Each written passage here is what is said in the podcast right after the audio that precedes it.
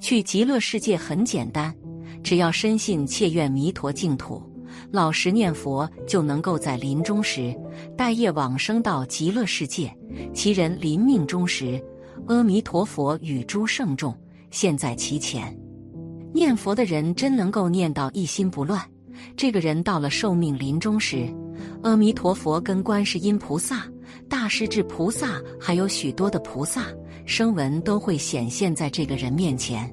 阿弥陀佛的手里还会拿着这位念佛人最初发心念佛的时候，七宝池里所生出来的一朵莲花来迎接他。这个人的心识就托在莲花里，升到西方极乐世界去了。但是阿弥陀佛跟观世音菩萨、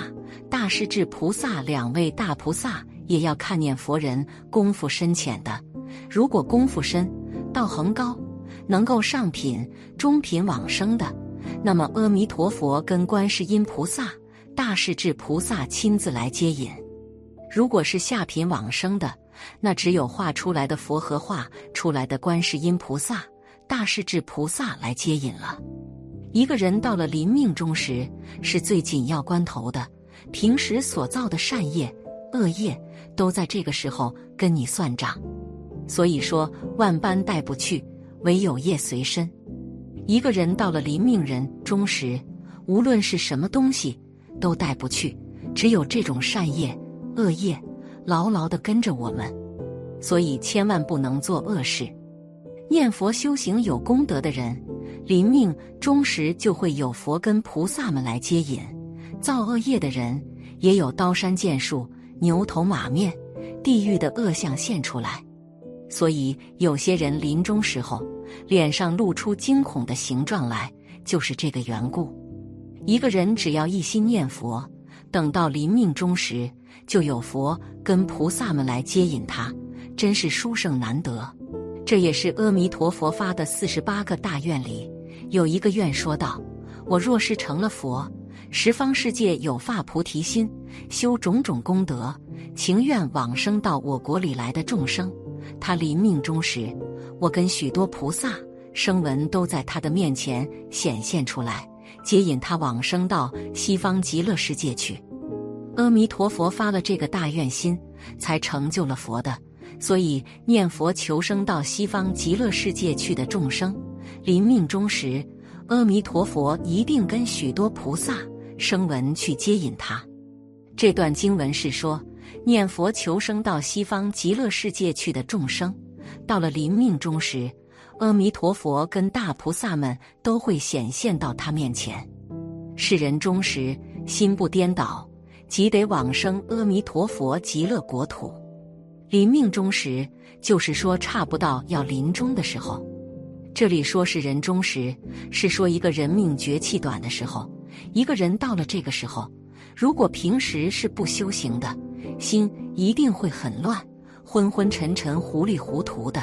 一点儿也控制不住了。应该堕落到地狱去的众生，就会看到刀山剑树，他却把这些当作是很美好的花园；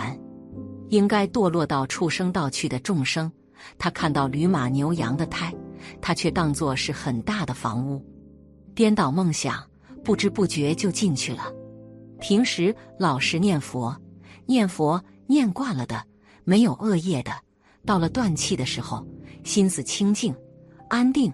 一心想往生到西方极乐世界去见阿弥陀佛，自然等到阿弥陀佛与诸圣众来迎接的时候，跟随阿弥陀佛一起去西方极乐世界的。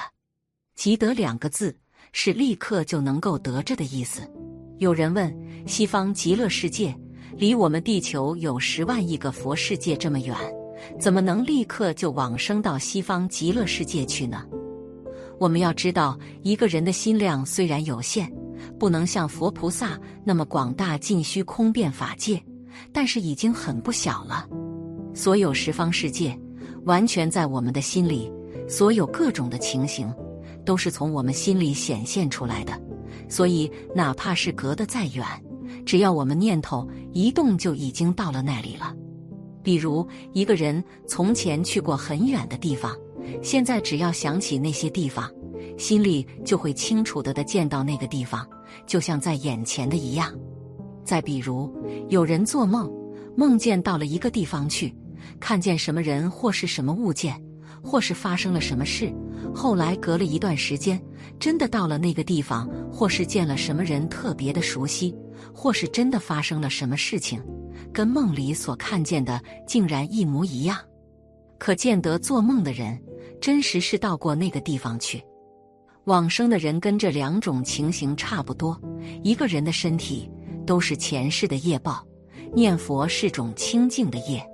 修清净的业，到了后世自然受净土的福报。净土就是西方极乐世界清净的国土，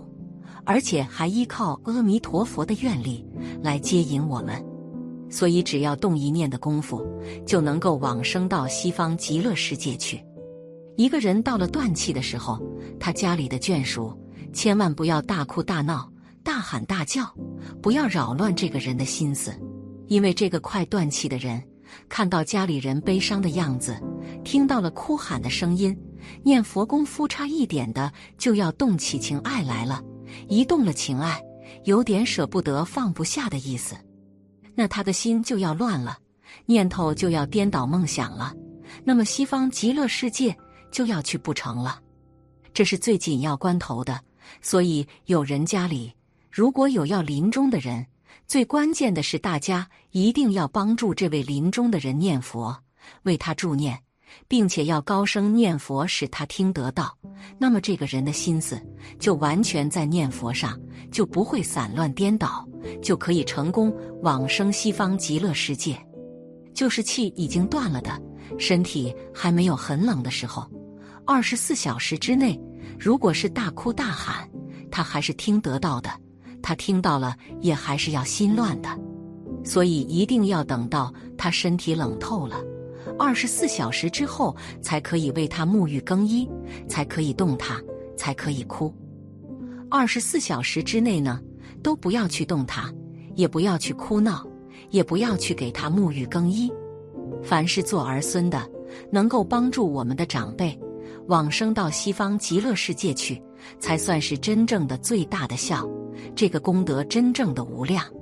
如果不明白这些道理，只是爱面子，尽是俗心肠，害得长辈不能往生到西方极乐世界去，那才是真正的大不孝，这个罪过大的不得了。还有，我们一定要知道，